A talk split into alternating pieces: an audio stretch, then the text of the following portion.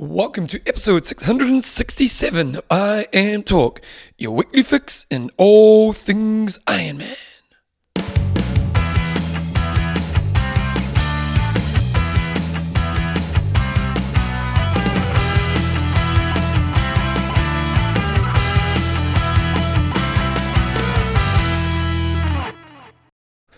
Radio team, welcome along to episode 667 of I Am Talk with Coach John Newsom and Bevan James Oz. How you going, mate? I'm pretty good, Bevan. You're losing your voice by the sound of it. Right, I'm just adding to that sexy Kiwi accent. That's right from last week. That's if you didn't right, listen baby. in, Yeah, sexiest accent in the world. that's right. So, um, yes, but I am losing my voice quite badly. So, and we've got a lot of talking We have got a lot. so, good luck to me. Uh, I Talk is proudly brought to you by Extreme your endurance lactic buffer. And our patrons: Name a few, Jumbo. Alan Iron Palm, Kipters Chan, We've got Alistair KO Nocton. and Aaron the Tornado Torello. In today's show, we've got some news. We've got a hot topic of the week. We've got age group of the week. We've got an interview. We're going to chat to Laura Siddall, the winner of Ironman Australia uh, a couple of weeks ago now. I know she was racing at the weekend at a half somewhere. It does astound me how, how these pros managed to turn around from racing fulls to halves. Last week we had Tim Reed. He raced uh, in the Philippines. Oh, no, it was Vietnam the week after Ironman. God, Yeah. Very sturdy legs, you pros. They are very tough people. Winger of the week, questions and answers then. Let's get into it, John. We had quite a few results happening in the half distance over the weekend, so let's talk about a few of them. We did indeed. We over in uh, Germany. We had Challenge Heilbronn. Um, I happened to be on Facebook when this was on. They had live coverage. It was uh, quite good coverage of what I saw. And Sebastian Kienle was just spanking it on the run. So we, we write him off at our peril, Bevan. Yes. Uh, he ran a 113.30 uh, to beat out Florian Angert and Ruben Zepuntke. Dreitz was also in there, so it wasn't like it was a super soft field. He won by about three minutes. Accurate? Um, the run times are yeah, they look all right. Second place was 114, third was 118, Dreitz was 119. The females were in the mid one, mid to high 120s, so I think so. Daniela Bleymehl from Germany, she used to be Daniela Sämmler. She was the one who Oh, Wayne wrote. uh, had the close finish and wrote. She took it out from Els Visser and Corrine Hangarther. And then we also had 70.3 Chattanooga. Yeah, so the site of the 70.3 World Champs from a few years ago. Uh, we had in first place, Heather Jackson took that out, and on the boys' side, we had Sam Long. And then lastly, we had Challenge. But we got we got a couple actually. We've got uh, Barcelona. Oh, we actually got 70.3 Barcelona, but Arnotts took that one out uh, in front of David McNamee and George Goodwin. And then on the female side, Fenella Langridge beat out uh, Sarah Vandeveld and Gabriella Zelinka. Then we did have challenge uh, Lisboa. Uh, Ruedi Wild took that out, and on the fi- the el- elite femenino was Elsabetta Corridoro in four hours and sixteen minutes. So we now have this weekend coming up. We have Ironman Lanzarote coming up. Pretty interesting, actually. It's, I love that when you go to Thorsten's side, here's all the previous winners because it's a bit of names from the past. Remember Ain-Alar Juhanson? Yeah, ain't like, yeah, big Estonian fella. He won I the mean, short. New Zealand. yeah, He Didn't do the swim. Mm, Yeah. exactly. Big, big, huge guy. Um, very strong on the bike, but ran really well for a big guy. Uh, but yeah, lots of lots of fantastic winners over the years. Jesse Thomas beat uh, beat Jan Frodeno in 2016. Um, So this is not a fast course. When you look at that, know, we know Lanzarote's always been slow, but you know historically in the men's race back in the mid two thousands it was a nine hour winner. yeah, on a very tough bike course. Uh, so not at all surprising. Lanzarote is definitely on my hit list of places that I'd love to go to. Last year, Alessandro Degasperi took it out in 8 hours 52 minutes, uh, and Lucy Gossage took out the females race in 9.49. So is it very wind dependent? Because we have had some eight thirties there. Is it very much just get a windy day and you're screwed? Haven't been there, but yeah, it's it's. I think it, from what I've heard, it's exposed, Yeah. but it's not sort of Kona winds. But I think it can get pretty bloody windy. The, the, the shame about this race, they've actually got a really big pro men's field uh, and a reasonable size females field. Uh, is it's twenty thousand dollars, twenty five thousand dollars Oh, US. do it? Yeah, it's like wow, why bother? I mean, you'd really, you kind of think you maybe go over there for a training camp and Yep. do do a race uh, in preparation for something else because there's only one male slot, one female slot, uh, and pay six deep with twenty five thousand dollars. So unless you win, even if you win, it's not a massive payday. Some good names from the past. Yeah, so we got Yaroslav Kovic. Kovacic. Uh, Who's he? I don't know much of him. Oh, Bevan, you, you, you're stealing my thunder here. We're gonna we're gonna new section coming up in a Oh, minute. okay, We're okay. gonna I'm, I'm gonna do pro of the week. Yep. And each week we're gonna look at a pro that we know nothing about. I'm generally gonna work off the Kona qualifiers because there's lots of names in Kona qualifiers that a sometimes we don't even know the name. B, if we do know it, don't know too much about it. So I'll go into him a little bit, but he's seeded number one. Uh, he's predicted on Torsten's site to come in front of five minutes in front of Frederik Van Lierde, and then last year's winner Alexandra Degasperi is predicted to come in third place. But all their times are pretty close. You know, first place is predicted 8:32, and um, ninth place is only 8:45. So only a 13 minute spread. Andreas Raelert, wonder if he can do anything. I know. Ivan Rana is down there. I know. That's what I'm saying. Names from the past. Phil Graves. Mm. Although he's probably still pretty young, but good old Brian McCrystal from uh, oh yeah. from Roth last year. Hopefully he can go out and spank it. He did a fantastic race over there. Uh, Reece Barclay, who is Lucy uh, Lucy Charles's new husband, uh, he's in the mix. So yeah, there's. Uh, Nearly 40 pro men listed. Uh, on the female side, uh, you got Emma Pallant, um, Asa Lundstrom, Nikki Bartlett, uh, Dee Griesbauer. Uh, so again, not other than Emma Pallant, who has an asterisk next to her name saying she's registered for another event within eight days. Uh, not really many Kona big hitters. The odds that Torsten's got is Yaroslav Kovacic uh, to win. He's got a 36% chance of winning, and then Timothy Van Houtem is the other favourite with a 25% chance. And on the female side, you got Asa Lundstrom at a 37% chance of uh, of taking that out. So new section, Bevan, new section. Pro Pro of the week. So, so you basically the idea is each week we're going to introduce a pro athlete, just to give you guys a bit more insight into maybe some of the lesser known names in the sport. Yeah, so and especially is it going to be weekly or is it just pro of this week? Uh, I'm going to try to do it. We, obviously, the next few weeks we've sort of pre-recorded, but Yep. once we get into a rhythm, I'm going to try to do this uh, as much as anything for my own benefit to find out more about these pros as we head into Kona, because there's lots of names on that list I'm not sure about. Yaroslav Kovacic from Slovakia is somebody I know absolutely nothing about um, until last night. Uh, so I went onto his website. He recently finished uh, third at the ITU World Champs in Pontevedra in Spain. Uh, his current best Ironman time is 7:55:43 in Almere last year.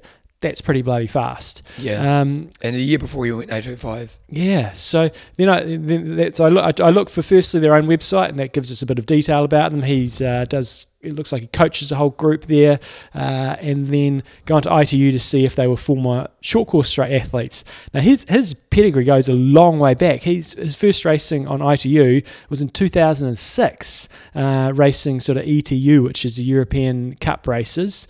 Uh, nothing special there in the 30s and 40s, sort of through the the you know 2006 through to 2010, not really getting anywhere. Went to the long distance world champs in uh, Nevada in 19th, and then uh, and that was in 2011. Then all of a sudden in 2013, looks like he started taking things a little bit more seriously, and uh, well, he actually got second in his age group. He did races in age group at Oh, the age group. okay. ITU Yep. World Champs final in London in the 25 to 29 age group, uh, and then he's won a bunch of sort of local events, and then uh, then sort of in in the last few years he started to get into a groove, gone long. Third in Almere in 2017, um, won his national champs again, went to the ETU middle distance European champs, finished fourth, and then I definitely think that his um, best recent result is the ITU World Long Distance Champs, in uh, recently where he finished third behind uh, Gomez, and there was some other good athletes there as well. So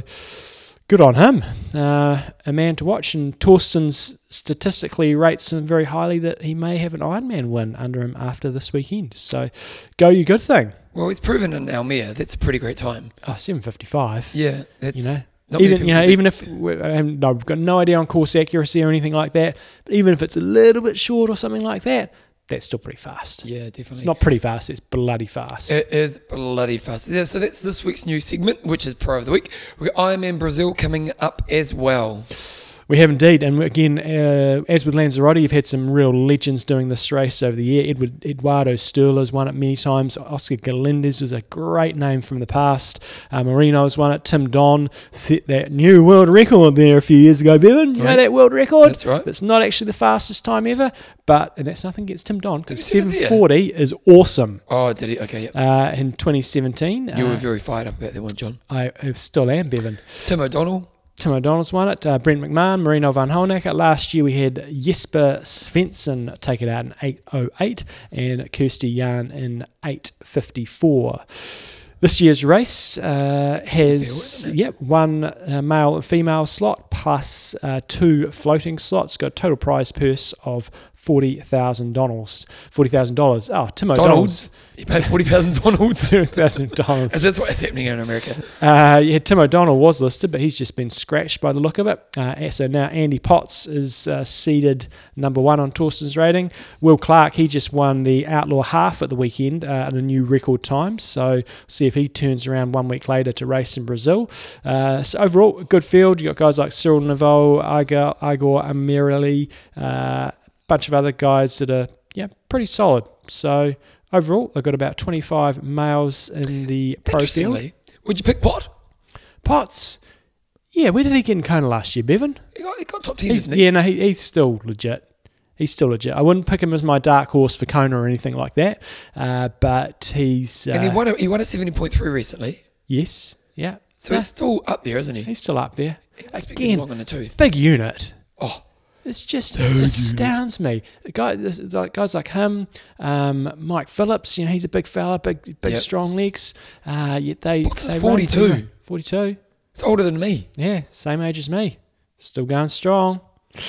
Nice work. So then on And the, nice guy. yeah, on the female side of things, uh, Sierra Piampiano is uh, seeded number one. Uh, you've only got two, four, six, six females. So pretty good chance of a payday there, especially when two of them, Pamela, Pam, Pamela Oliveira could be an interesting one. Uh, she's a ITU athlete, I'm pretty sure, uh, and she'll just spank everybody in the swim, I imagine. Uh, we'll see what she can do in the rest of the race. But you've only got you got four Brazilians: Sarah Piampiano from the states and Jennifer Lentzke, who uh, has got an asterisk next to her name as well. So whether she turns up or not, uh, we met her over in Kona a few years ago. She's a nutritionist um, and sort of a newer newer pro athlete, working pro athlete. So good luck to everybody doing I'm in Brazil. Good times, rock and roll, Jumbo. We've got um, some couple random races coming up this weekend as well. But the Balaton Man in Knies in Hungary is coming up. Now, my hung- grasp of the Hungarian language, and especially reading it, is not that strong. so I'm not 100% sure whether it's a full or a half. but it was listed on k226.com, so better give it some love. John's ITU update with Yokohama. Do you want to do your five minute call? I think I better. Because I want to hear the results. okay, righty ho. Okay, so get your watch coming- out. clock's get your watch. coming out. John's pulling his clock out. I- I'm- five I'm t- minutes. If you don't want to, if you want to go on online and watch the race, push or fast forward in the show five minutes from. Uh, hold on. Uh, The other thing I would say, and I might have said this a couple of weeks ago, Kiwis, you can now get did Triathlon. Live. Did I say it last week? Yep. Yeah, in New Zealand. So five minutes starting. I'm going to struggle with five minutes because this was uh, this was some good viewing. On your marks. Go. Get set, go. So last week I would have said that Boring Yokohama is a pretty boring race. Yep. This year, far from it. I got on my trainer on Sunday morning, and granted, I did fast forward a bit of the races because I wanted to fit two races in two hours. Uh, awesome racing though. So definitely watch the females race first uh, because you hear about the result during the males race, which was a bit of a spoiler if you'd watched it the wrong way around. But there was intrigue all the way through the race because um, coming out of the swim, there was a bit of a little bit of a breakaway at the front, but there was only a 15 second gap to uh, Non Stanford and a couple of the other really solid runners, and if, and that was it. 15 seconds, boom, race over for them uh, because the front group managed to organise themselves. And you uh, just in the first lap, they were uh, And Stanford's a contender, isn't she? she normally would have been, and there was one or two others that if they'd made that bridge across, it would have been a, a probably would have been a bit more of a procession. As it turned out, front group got their shit together and started working together. I can't remember exactly. Probably it was probably about eight of them or so. There, there maybe ten, and uh, worked together, and then just drilled the rest of the field into submission. Ended up with a two-minute lead coming off the bike, and so you're thinking, oh, okay, that might be the Katie Zaferes show. But the other intrigue about the the bike ride was Summer Cook, no, Summer Rappaport. She is now. She normally quite often gets dropped on the bike. You're like, what the hell are you doing getting dropped on the bike? This time, uh, big wide open streets, she managed to hang in there. And she's actually a fantastic runner. So it was going to be very interesting going into the run, seeing Katie Zaferes, who's just killing everybody this season, uh, coming up against somebody who is a good runner. Uh, normally, Katie Zaferes comes off the bike and is just plain sailing because nobody else in the front group can run with her. Uh, and so these two females, uh, Rappaport and Zaferes, just went head to head on the run. Game. And it was game on. And I will say that desire beats ability on this occasion Really? because I was thinking Summer Rappaport would have it, but Katie Zaferes was just tough as bloody old boots. And uh, with about 800 to go, just dropped, just put the surge in. And Summer Rappaport, she was so stoked to be second. She didn't have that fight for the win. She was Oh, she really? was elated to be second, and uh, different mindset. I think she could have taken it, but good on her for getting back on because she's had a pretty shitty uh, last 12 months or so And does she have a history? she's won a World Cup race. She, she, her history is uh, came through a few years ago, and you're thinking she's the next big thing. Um, but she's just crap on the bike. Oh, uh, really? Great swimmer, great runner, crap on the bike. And that's the area you think most people can develop. Mm. Uh, and she she hasn't, and I, I'm sure it's through no. No, not not through uh, any lack of trying. but She's just rubbish on the bike. Uh, so good on her for getting back second. My time's clicking away, Bevan. The men's race was also also awesome. Uh, really spread out on the run. Similar sort of scenario on the bike because there was a few small gaps, and boom, the front group got away. There was probably about 12 of them, and then they put a minute into the big second group, which had most of the runners, except for Mola, who got shut out again. He was off the back and had no chance Well, whatsoever. on the bike? Yep, uh, out out of the swim. So he was he just missed the second group, and so I don't know how many minutes he was a couple of minutes down off the bike, had no chance. And then we had a great battle on the run between uh, Gomez, Vincent Luis, Henri Schoeman, and a new fella I can't remember his name from Hungary. And one thing that they didn't do on the run is give Gomez any credit. He was he was there until a k to go, but then I was going shit. Uh, Because he did long course two weeks ago, and Exactly he did my another point. race last week, didn't he? he did long course two weeks ago. I thinking that guy's still got some fatigue in his legs, and he's still right there. And he did get dropped in the last k, but you got to think he's had quite a bit of racing. So Gomez is back, and this course was uh, significantly easier than. Um, Didn't he do it? Didn't do a race as well? he did a half marathon before the before uh, Wasn't, Bermuda. it, was, wasn't there an ITU race? Yeah, he did Bermuda and came down to a sprint finish there. So Gomez is back in the game in terms of ITU stuff. So good on him. Uh, so great racing, re- really, really solid. Especially when you, it often comes down to a um, bit of a bore fest over there, and great to see that the So who bike. took it? Uh, so Vincent Luis took it uh, with a surge just towards the end, but yeah, lots of intrigue and great to see just solid hard racing, swimming hard, splitting the field up, smashing the bike, and then just a head-to-head run. Uh, the one other thing that came out of the run is a young British fella, Alex Yee. Uh, if he can just swim a little bit quicker, he's going to just kill everybody. He's just head and shoulders above uh, on the On run. the run. Uh, the other thing I would say about the Olympics, Where did he come in? he came in about fifth, ran up from the second group, fastest run split of the day. But the one thing it's going to be quite interesting to see how everybody reacts is going into Japan. It's going to be very, very hot. There you go. That's my five minutes. So I think uh, in Japan, whilst you have all your favourites, and I'm tempted to pick Alex Yee to win, Really? Wow. yeah, how people handle the heat is going to be quite interesting because it's going to be really, really hot, and that could affect some athletes. So Well, I think that the thing is, without talking about any results, it's, it's nice to know we can have an interesting race on that course. three different, well, no, three men's uh, races uh, in the ITU circuit so far, three different winners. Yes. So it's uh, yeah, it's the thing. You go into each race now and you go, I don't know who's going to win. Yep, which is good for the sport, isn't it? And I know we're still doing ITU, so you guys that have tuned back in, uh, we've, we've covered Yokohama. For those that haven't, there was also a World Cup race, and why this is interesting Alistair was Brownlee. Alistair Brownlee took it out. Now, I don't think this result is going to be scaring the bejesus out of anybody because uh, yes, he won, uh, very close finish, and Sophie Coldwell won the females race, and it was in Cal- Cag- Cagliari. Uh, but Brownlee, you know, normally just dominating. You know, not, you just Yep. expect him to just crush most races. Uh, ended up being a sprint finish. Sprint is not his forte, uh, and the field that he was up against, it's you know they're good athletes. I'm not disputing that they're they're they're they're not crap or anything like that. But they're not sort of top five ITU guys, and he only won in the sprint finish. So good to see him back uh, and back on top. But if I was another ITU athlete, I'd be going, yeah, he's not too much of a factor yet. Maybe later on, but not yet. Certainly. Well, it's funny because I was looking for the results for the ITU. They made it really hard to find the results this week um, for Yokohama, and I found that result, and I was like, "Oh, he's back!" I was like, "Oh, he's back!" And then I looked down the list. I, was I don't know those names. and then I realised it was World Cup. Yes. Yeah. Okay, John, we've got discussion of the week, and last week we kind of had a great sentence starter, and it was uh, finish the sentence.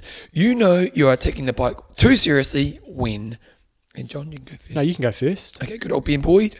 He's got uh, you go out and buy a cube bike. Huh. That bike is going fast. Smoking. I crushed it last week. It even goes fast on the trainer. I did a 20 minute TT last week, smashed it out of the park. Uh, I was only two watts off a personal best, and I was like about seven or eight beats below what I was when I did my personal best. So even on the trainer, that bike's fast. I am looking forward to racing that. Smoking. Right, Bevan, you do another one because my Facebook page is still loading. Okay, someone actually emailed me one, but uh, okay, uh, we got old uh, Julian uh, Swartz has got uh, the circle in the parking lot twice at the end of your ride to get that extra minute in for an even six hours. Have you done that? Well, I've only done things like that on Epic Camp just because you've got to get Oh, a distance to get the points. Uh, Aaron Morgan says an aero helmet on the trainer in erg mode. Good luck to you if anybody does that. Uh, and Arnold Sulikov, you don't ride without looking uh, at numbers and putting it on Strava. You keep writing because I want if someone emailed me once. so you keep doing it. Uh, Iona McKenzie, you fly 2,000 kilometres with your power pedals and wrenches to your job in a remote Arctic mine just so you can still Zwift on a spin bike.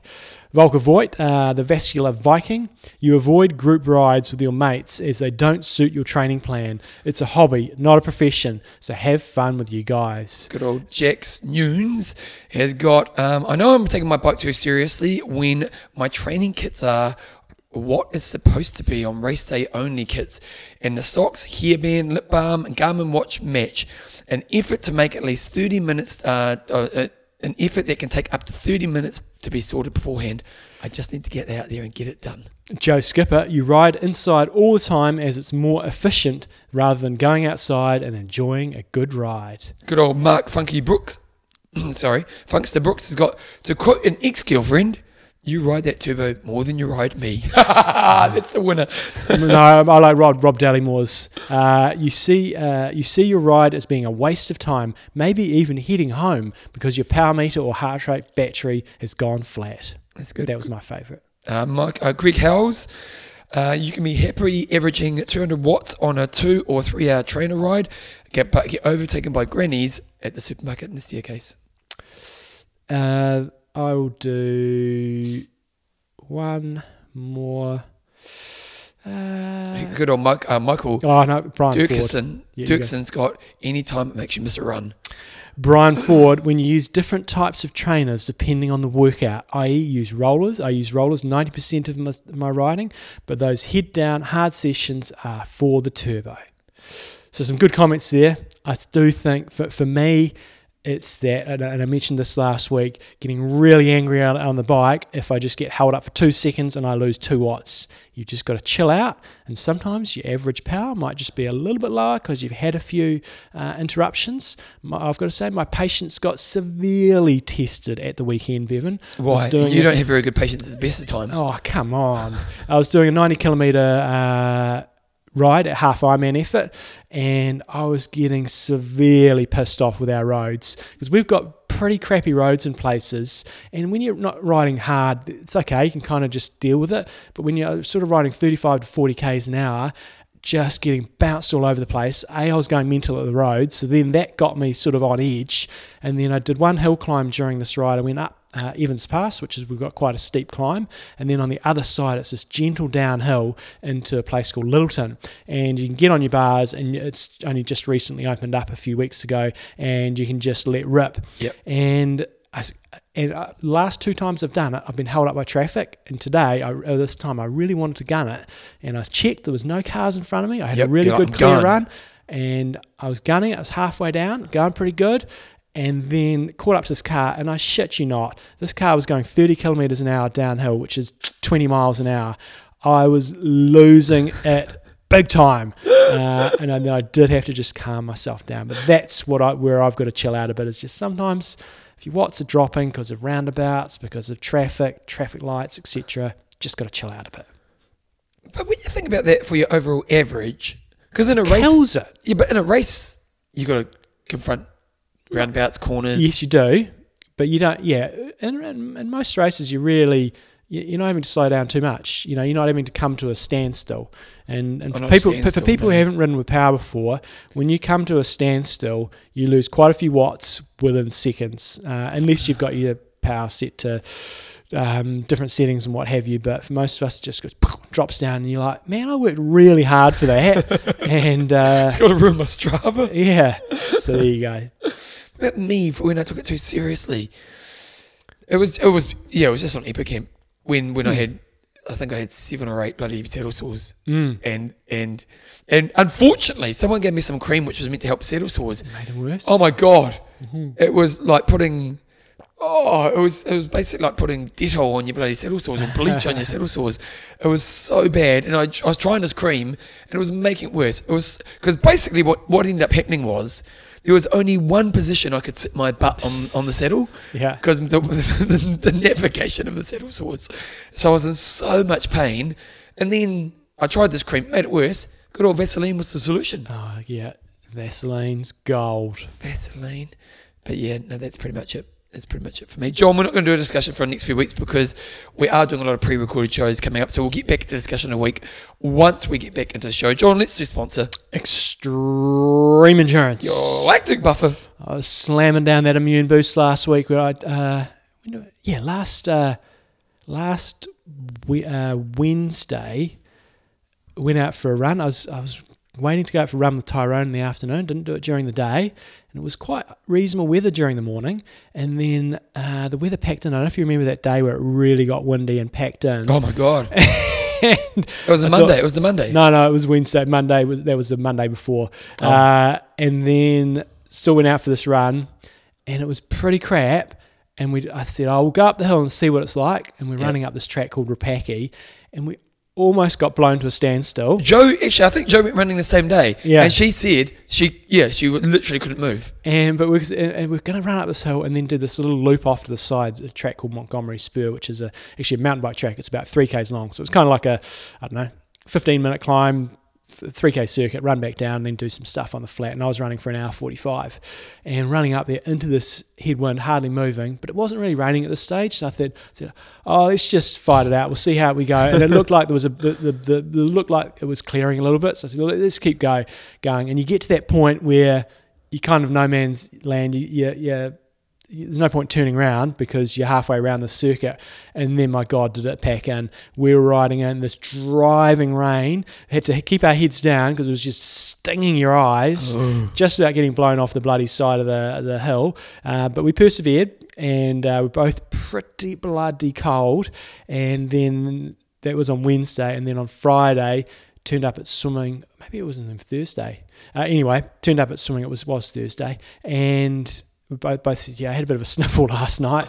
Started slamming the immune boost, and no problems whatsoever. But anyway, the product I was going to talk about too today was Joint Four, four proven ingredients at research dosages. So they've got glucosamine, helps maintain joint health. They've got chondroitin, which helps maintain joint health. They've got boswellia, which helps respond to inflammation, and MSM, which helps respond to inflammation. So, if you're getting sore joints and uh, you're getting to that time of life where you're going, I think I need to start looking after myself a little bit better. Check it out. Uh, gets you a month's supply of Joint 4 for only $34.95. If you get on the XND program, if you're in the States, then uh, you can get a nice discount on that.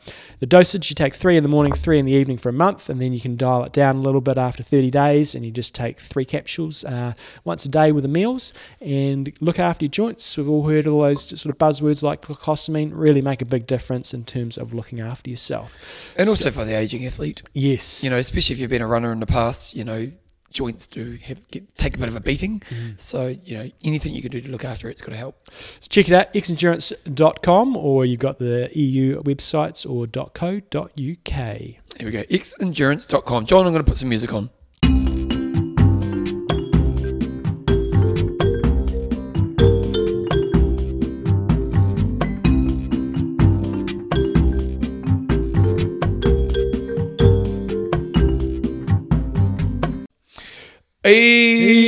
Group of the week. Good old Terry Crow sent through Tim Ballantyne at Port Macquarie 70.3 last weekend.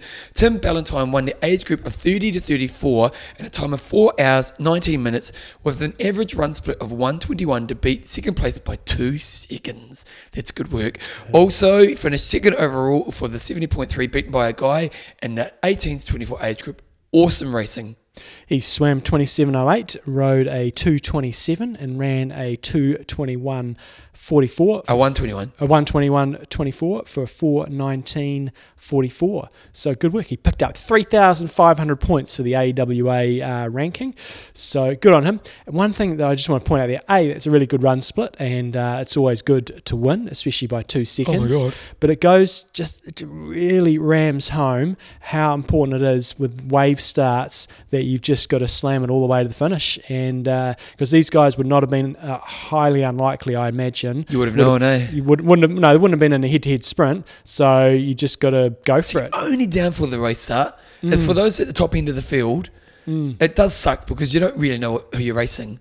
Whereas if you knew the guy up the road, Yep. and for both, a if you're the guy up the road and your mates say, "Mate, there's a guy behind you," or vice versa, "Mate, chase the guy up the road." Yeah. It takes you to another level, doesn't it? It does. I, I much prefer wave starts. Um, so Yeah. I'd, I'd love to see some stats on breaking it into waves a bit better. I know there's pros and cons to every different way you're going to do things. Or you have wave starts for certain levels and then you have a rolling start at the end. Yeah. Could you do that? I I think it would work. Yeah, I think I'm sure you could make it work. Well, you have like 15 different rave starts, or Yeah. 10, you know, whatever, and then at the end, all the people want to go on a rolling start. You've got half an hour to get in the water. Yeah, and yeah, the only complication would be if somebody goes, "I'm going to go on the rolling start at the end." Uh, But maybe you say you're not competitive then. yeah, have compet- have competitive group, non-competitive. Yeah. part- yeah. But I just think, yeah, Because it gotta does be a better take way that to little. way. No, no, good on Tim. He Yeah. did it, but you know, it's it's also I don't know. It just it takes away that competitive moment. You know, No, totally agree. it's totally a different agree. game. Different game. Well, Tim Ballantyne, you are our Age group of the week. week. John, we've got an interview coming up. Good old Laura Siddall, local legend. She is uh, one of the all-time favourite athletes. Uh, I think globally almost. Yep. Wherever you go, people love Laura. She's a massive, massive fan favourite here in Christchurch. Ma- mainly just because she's a really nice person Yeah, and yeah. just engages with everybody, knows everybody, knows everybody's She's not a doctor, is she? Sorry, She's not a doctor. she's not a doctor. No. Well, no, because remember we wrote last year. Remember on oh yeah. on the on the bloody athletes' profiles, they Yeah. gave a few. do- I think Joe, Skipper, was a doctor, as well. Yeah. and Laura was a doctor, and I was like, I, I thought she was because I just read it as Laura. I was like, well, I didn't realize she was a doctor. Yeah. And She's so- an engineer. There you go. Maybe she's a Probably bright, she's, probably, she's bright enough to probably go and get a doctor if she really wants to. There you go. So here is Laura Siddall. Righty ho, team. Uh, Laura Siddall is on the show. You've just heard the intro on uh, what a, a legend she is in our local community. People people love her, and uh, we know wherever she goes in the world, she's always a crowd favourite. And for a number of us, we were watching uh, Ironman Australia coverage, which I thought they did a good job on Ironman of covering uh, both the males and the females race, and uh, an epic battle over there. So welcome back to the show, uh, Laura. Thanks for having me on, guys. It's good to uh, good to talk to you again. Ra- random question: You're not a doctor, are you? No, I'm not a doctor. No. No, because we were just talking that- about before before we pushed record how in Roth last year they had doctor next to your I- name, and they had it next to Joe I Skipper as well. Professor. Oh, professor! There you go. Yeah, so you're not a professor. I'm I'm not a professor either. No. I don't know where that came from, but it was quite amusing. So we've got to rewind a few weeks um, in terms of your, I guess, in the New Zealand summer. You know, you're based in Christchurch um, over the summer for, for people that don't know that, which is where Bevan and I are based. Um, and it's fair to say you probably had a, by your standards, not the most amazing summer. You know, I know when you finished Challenge Wanaka, you said to me uh, you were just starting to warm up with about a k to go on the run, and, and Ironman New Zealand didn't necessarily go uh, your way as well. So going into Ironman Australia, you know, where was your, your head, I guess, and, and where was your heart going into the race as well? Um, yeah, a very low point to be honest. Um, yeah, I hadn't had the performances that I'd wanted in Wanaka and, and New Zealand and Ironman New Zealand, and was really it really knocked me confidence wise, and um, yeah, was feeling pretty low, feeling pretty unsure, um, in a bit of a oh, I don't know how to describe not really sure what to expect going into Ironman Australia, and um, sort of a few questions and doubts. I, I knew that like the tra- training was going well, and it had been going well into Wanaka in New Zealand, and I think that was kind of the frustrating that there was just this not um, no connection or, or from the training to the race, and so even though again it was had been going well leading into Ironman Australia, I kind of couldn't see the positives in that, and I was turning everything into a negative as well. And so I was in sort of this down, this sort of spiral of not being able to pick out on the confidence of going, well, actually, the numbers are good, and you're running well, and you're riding well, and that sort of thing. So have that faith and belief that it will transfer. Um, and I think because of it not connecting and transferring in Wanaka in New Zealand, that was kind of lingering again of going, oh, what if it just happens again? So yeah, I wasn't in a great place going into Ironman Australia.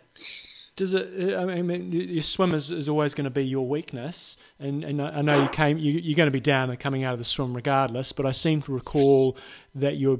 I just remember seeing in Thorsten's stats. I think your number was red, which means it was worse than predicted. I mean, what's your mindset coming out of the swim? Do you even look at the bloody times or, care where everybody else is, or is it just a case of getting the swim done and getting onto the bike and and, and sort of doing your race? So I guess my question is, where where were you at coming out of the swim? Um, yeah, that's funny because I think actually I swam the same time as last year. I mean, Port Macquarie tends to be a relatively quick swim. Mhm. Um, I think I swam around 55. I'd probably normally say I'm guessing the 57s or 58s would, or where I feel I should be. Um, wasn't the case early in the year, but uh, no, it's. I, I don't look at the time. I don't have my watch um, going during the swim, so I purely judge it on how far you know when I can get a split to the front of the race to how far I am behind.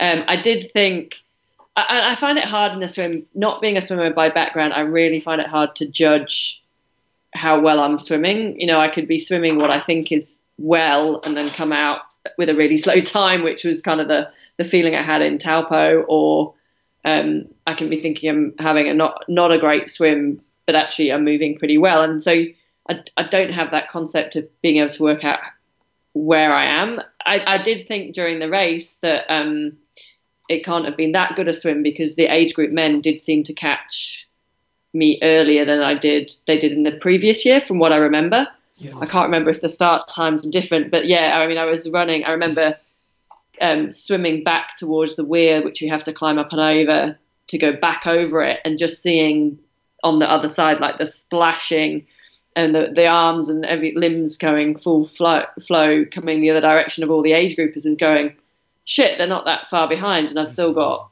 so far to swim um, but no when i get out the water it's kind of just get onto the bike and I, and I had the mindset going into the race that I knew Caroline and Kelsey would be swimming off the front, and there was no chance I'd be able to swim with them. I knew that I was probably the next swimmer in the group, and so it was likely to be a solo a solo swim, and that it just literally had to be.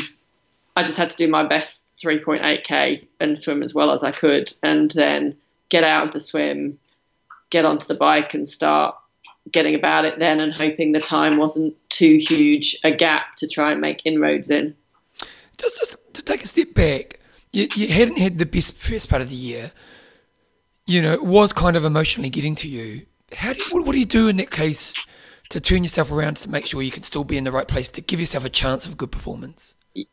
Yeah, and, and, that last bit you said there is like to just give myself a chance of a good performance. So that week, even the week leading into the race, um, I was having to really dig quite deep and use sort of all the methods and toolbox that you can draw upon to get myself just into a place that um, I would give myself the best opportunity on the day.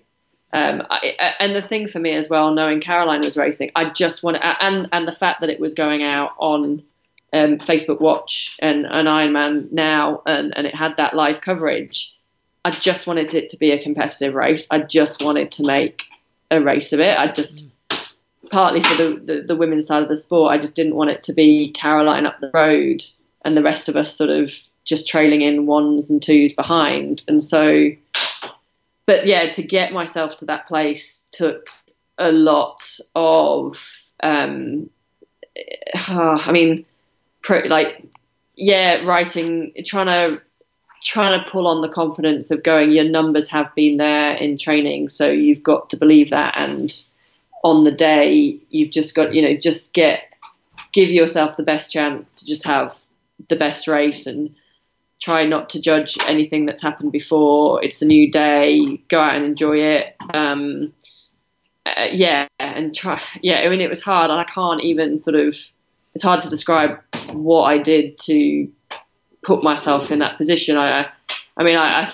tend to throw myself into the pre-race activities and i think that did help as a semi distraction as well for me. So I wasn't in a space of overthinking and having too much time to think about the race. So um, was involved in the Women for Tri, did a swim with them, which I thought was quite ironic as well, given my swim background, that they wanted me to take the swim, but that was all right. And then we had like a Q&A and then, you know, I went down to the kids race and just kind of tried to meet up with friends and people that I'd met over the year over the last couple of years who were racing there and and tried to appreciate the race from all those elements as well. Just, just one question. You, you you you made an interesting comment there. Being live on Facebook did motivate you. Um, it motivated me because I well motivated or put another.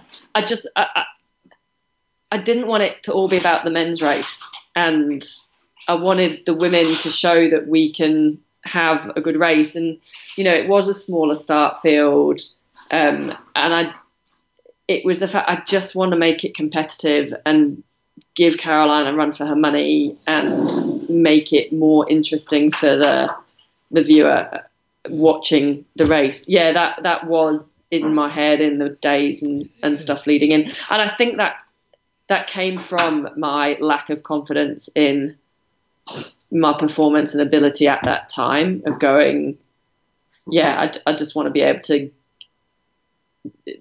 give it a crack and, and, at least try and make a race of it. Oh, you certainly did that. And the, the, the beauty for us viewers was it was a good uh, it was a very different race on the men's and females uh, race, but it was both were, were pretty captivating. So, um, on the bike, you know, when you when you're riding along, are you are you biking to win, or are you you purely biking to to your numbers? So, um, I for this race, I completely split. So the, the, the good thing, Port Macquarie, you can kind of break the course up into segments, which is quite good. It worked well for me this year in doing that, and I totally kind of split it up into segments and during those segments was just trying to take myself back to a training ride and going I know I can hit these numbers for 10 minutes so for the next 10 minutes that's what I'm going to focus on or whatever section it was and so right so I know down to the next town let's just try and sit at those numbers I've been doing in training and then when I got to the next town it was like right well the terrain's a bit more varied here so it's going to be harder to hold the numbers so let's just ride it well and hard as we can. So that was more the focus on the bike. I knew that over the first bit of the bike, I think actually Caroline kind of pulled away a little bit from me, and I think got to sort of eight minutes away. But I knew that then Kelsey was sort of in between the two of us, and I was making ground and time up to to catch Kelsey. Mm. So yeah, and I guess uh, fast forwarding on to the, the run, so for people that didn't follow the race, um, Laura caught up to Caroline Steffen uh, coming off the bike, uh, had a round. But they missed the best bit. They missed the take. They missed the pass oh, on the live coverage. Yeah, no, I didn't see. That. I was I was more focused on the on the run, uh, so no, I didn't see yeah. that. But for they, people. You go ahead. Exactly on, on Matthew Flinders Hill, which is like the iconic hill in Port Macquarie. We're like literally going up the hill side by side and just got in front of her at the top, but it, they had switched on the Facebook coverage uh, after all that. Anyway, on the run. overall, they did. A, I thought they did a pretty good, co- no, pretty good coverage good. compared yeah, to yeah. other races. They, totally. they, were good. Totally, yeah, yeah. Um, but you're on the run, so you have a minute lead to start the run, and then Caroline yep. catches up to you at, at some stage. Again, we're, we're, talking a lot about you know, mindset here, but yep. what was it like when you get caught up to her? Uh, she, no, she catches up to you. What's going through your mind when she when she pulls up next year? um, I I couldn't believe it. Like, as in, um, so I knew she was running quicker than me over the first part of the run, and I knew that she would probably catch me and run through me. And again, at that point, my mindset was like, do you know what? I gave it a crack. I've made it into a bit of a race. I've come off in the lead. Whatever happens now will happen. I'll, you know, just try and run freely, relax, enjoy as much as you can the marathon. And I knew she was gaining on me, but the longer it took her to gate to catch me, I was like, okay, well, she wasn't, she's not running that much quicker than me because it's sort of taking that bit longer. And it was really weird when when she pulled up on my shoulder.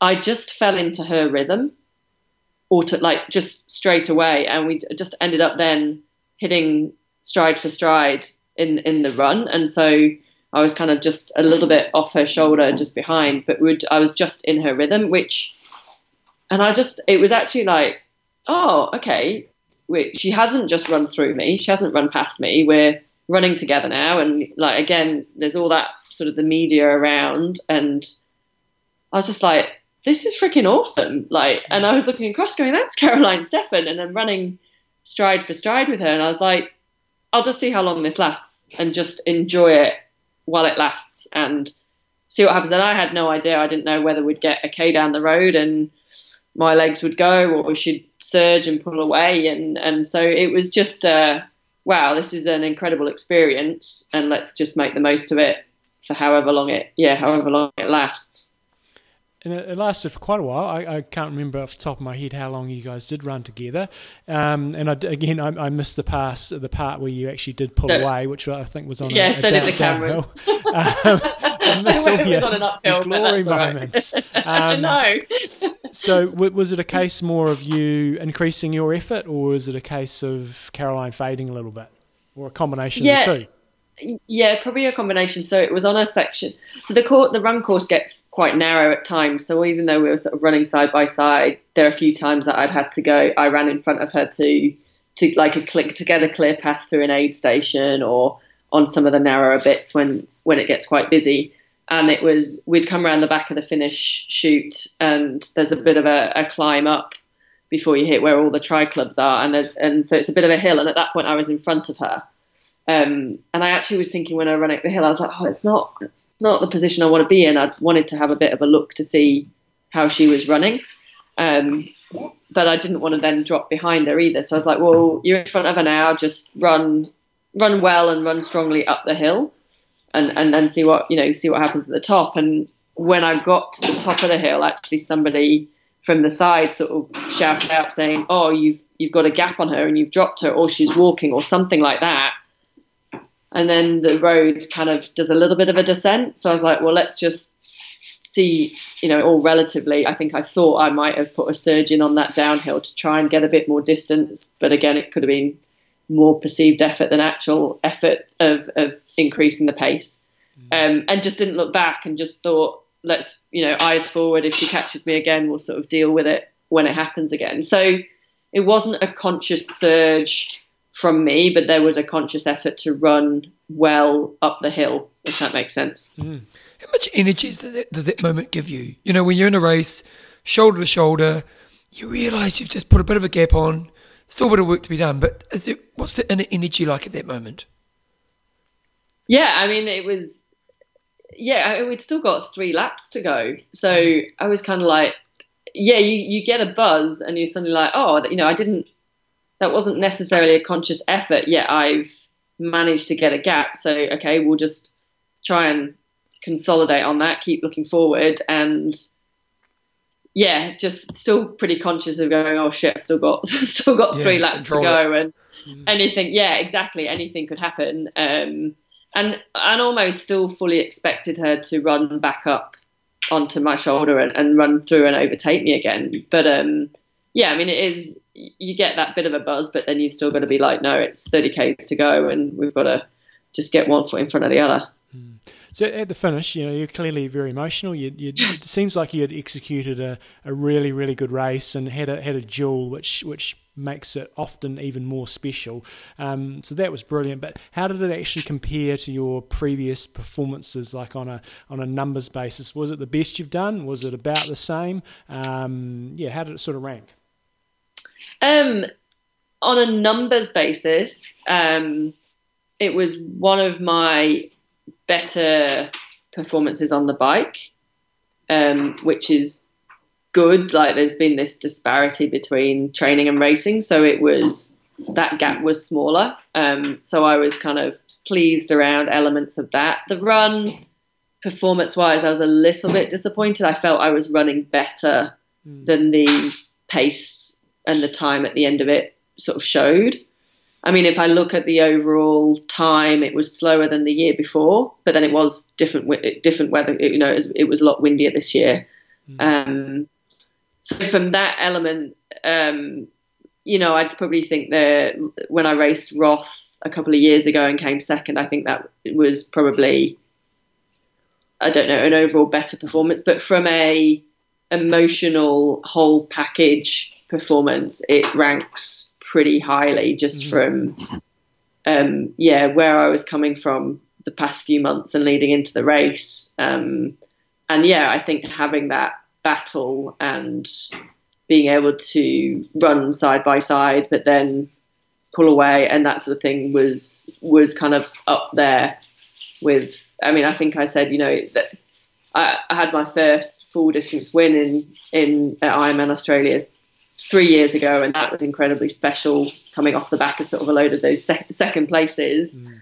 and the, this win this year was kind of up there with that very first win feeling of just a relief and a release and all that kind of emotion that, that had built up. Yeah.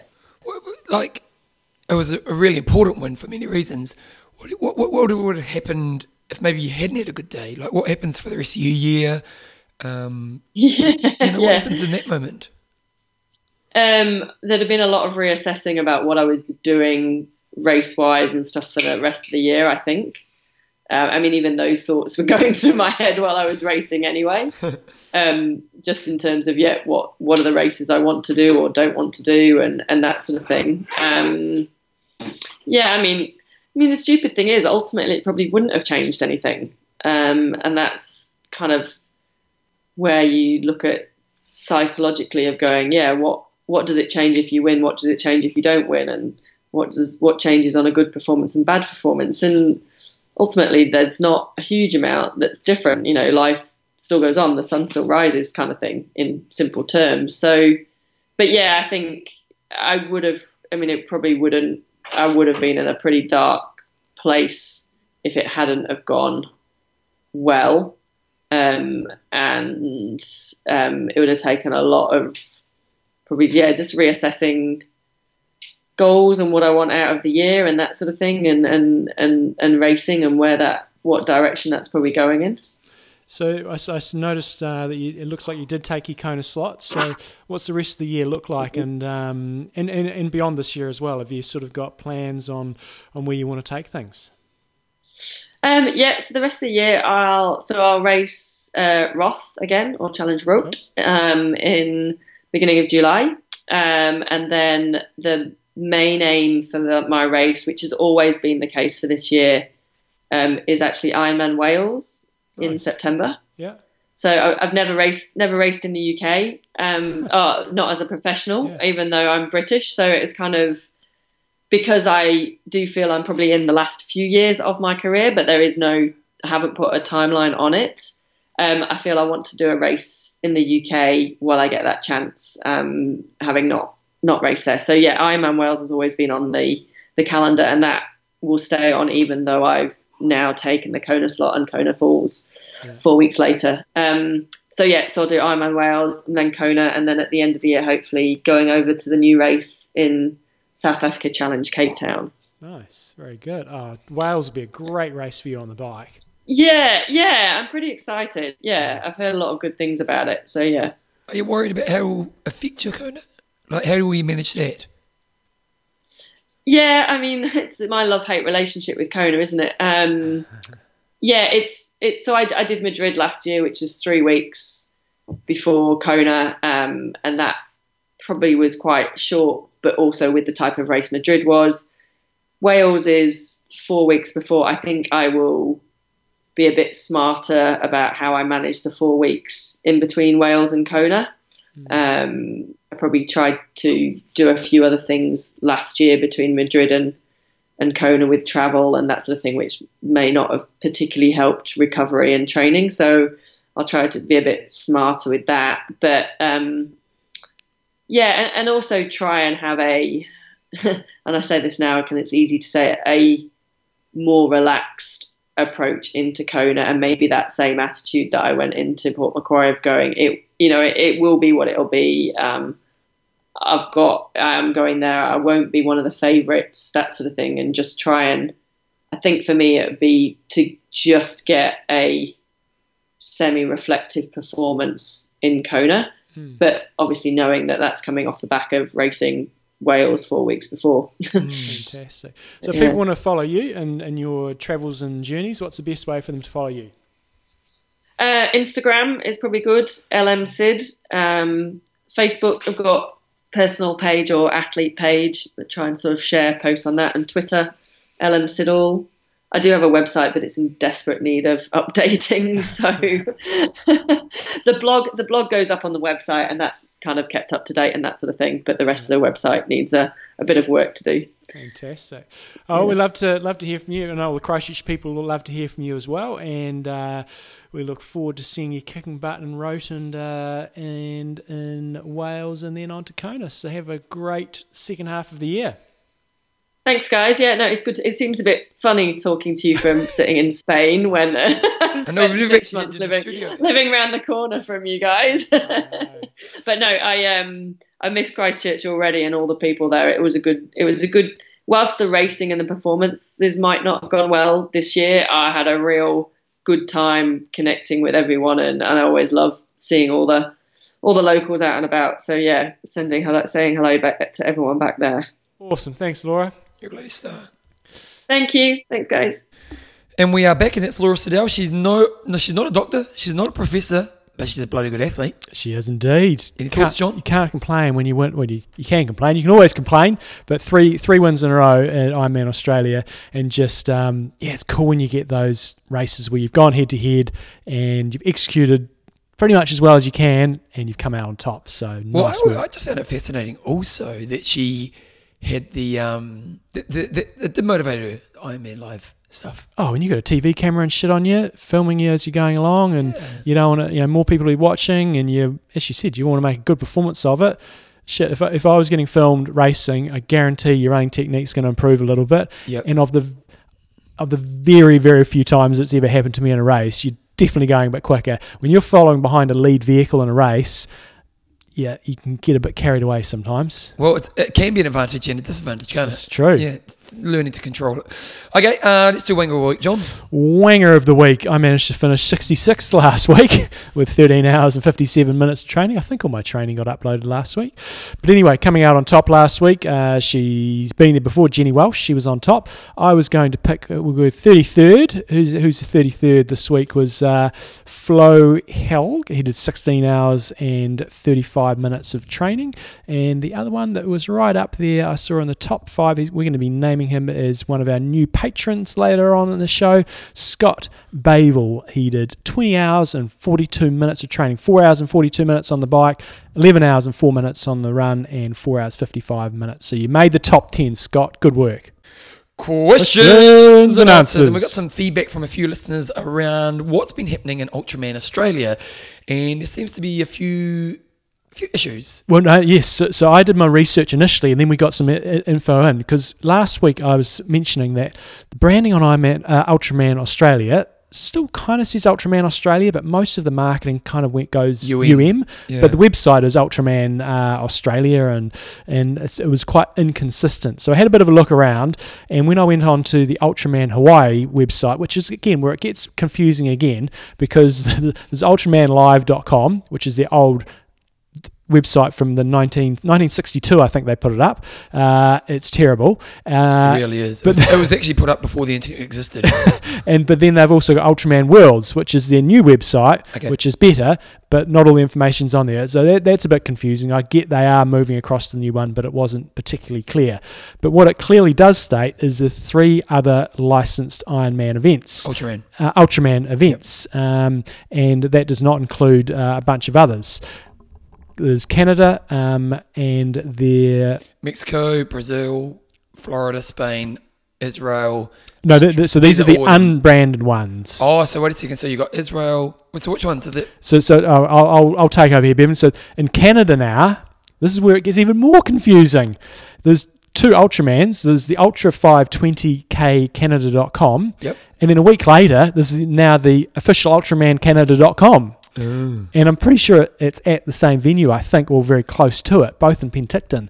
So it basically, the bottom line is there seems to be um, misuse of the word Ultraman in events around the world, and Ultraman Hawaii, that clearly own the word Ultraman, are just starting to say, hey, come on, guys, you can't use our name um, for your events. They're sort of trying to enforce it, but they probably they don't have the money like Iron Man do to go No, but the around problem and is lay it down. often with branding, um, if you own a brand name, you actually have to defend it. And then if Mm. you don't defend it legally, you actually lose the right of the name. Okay. And so I can't remember. what- There was an issue a few years ago around. I can't remember what brand it was, but they got a lot of strife because people were like, "You're picking on the small guy," and I was like, "Actually, we have to, Right. Because if we don't legally defend ourselves, we actually lose the right of our name. Mm. So, yeah, and as you say, I can't imagine Ultraman, the original Ultraman, has a huge amount of money for legal fees. Yeah, and what they did do on their Facebook page in 2017, because initially Ultraman Australia had a three-year licensing deal, so Yep. it was an official Ultraman, um, but then they failed to renew that. Um, and then Ultraman Australia, uh, uh, Hawaii, the Ultraman World Championships, said they'd like to announce that due to Australia race organisers choosing not to sign our standard license agreement, the event that was known as Ultraman Australia is no longer a sanctioned Ultraman event. The board of the Ohana Loa uh, hopes to remodel the con- and continue an, an Australian event in the future to ensure the quality of its foundation and the values of the Ultraman brand. And that's where the other challenge comes in for Ultraman. These other events calling themselves Ultramans around the world, if they're not to a, a satisfactory standard, Yeah. it hurts their brand as well. Totally. So I, I kind of get it, but they don't seem to be enforcing it with a real iron fist. Uh, so Ultraman Australia is not an official Ultraman. What that means is if you do want to go to Hawaii, there's only a couple of events where you can not so much qualify, but you need to do in order to get into Hawaii. so you can't just register for Hawaii nowadays. well, I don't think. It, I think you can, but I think it's um, you improve your chances significantly if you've done a Ultraman So, br- uh, okay. branded so the. Hawaiian race still isn't all qualified athletes. You don't. You never qualify. It's invitation only, but you need to have done an Ultraman event. Oh, you- okay. So, okay. okay. Mm. So it's pretty murky waters out there, and it sounds like if you're in that world, it's even uh, there is a bit of bitch fighting going on, and it's not great. But there are quite a lot of there's more Ultraman races than I had thought. There's there's ultra distance races. There's, as Bevan said, there's Australia, there's Israel, uh, there is uh, one in Spain, Brazil, Mexico, um, obviously in Hawaii, a couple in Canada now, in Florida, but only a few of them are sort of official sanctioned races. During my research, I did also find that uh, the, the crew that seemed to be a lot more organised and united is the um, the the sort of Decker community where you're doing multiple races on multiple days, and they've got their website. Uh, IUTA Sport, so the International Ultra Triathlon Association, um, and that's .com. And then they've got all their events listed up there, um, and it's, it's kind of like a World Cup circuit. So they seem to be a lot more organised and and united as well. And I guess there's probably there's no sort of brand as such. They're all kind of just calling themselves ultra distance races. And we got an email from Ben Copper, and he's just got, I was there crewing in 2018. There are lots of people that didn't make the cutoff of the 12 hours per day. It's become an annual event for probably a third of the field that have raced up to around three to six races of the events. They've created a very good culture base for the community and supporting each other, not so much a competitive focus. They're like a big family, kind of a cult feel in a good way. Yeah, it is that, that you kind of get that feeling that it's um, you're not so much competing, it is completing, which is a bloody big challenge. It's not my cup of tea, but uh, I kind of get it. But it's yeah, yeah, I think at the top end of a few of the races, uh, it is competing, but for most people, completing. Okay, John, let's talk about patrons. Yes, so I mentioned before he did really well on our Wanger of the Week. He was in 10th place on Strava in our group. Uh, my name is Scott Bavel. I'm a South African born, now living in Brisbane, Australia. I'm studying IT at the university here in Brisbane, and I'm very passionate about triathlons and the community within the sport. Um, you can follow him on. He's given us all the tags. He's Yeah, got at Scott Bevel on Instagram, S Bevel on Twitter, Scott Bevel Triathlete on Facebook, and he's even got a YouTube channel. Jumbo, have you got a nickname? I have. I've just just had an idea, Okay. but you tell me if you've got Well, something. when I thought of South Africa, I thought of that movie, The Power of One. Have you seen that?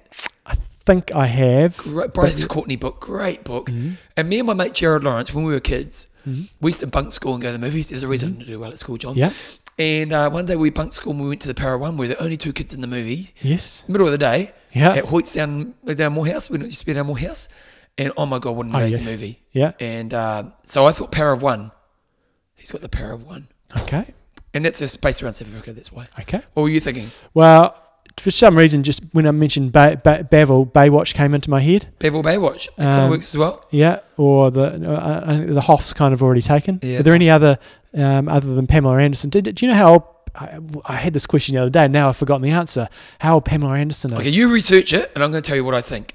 So I was working at Nolex when I was about when I was about twenty. So I'm going to say about twenty, and she was in Baywatch then, so she would be about oh, probably about twenty five then, twenty four.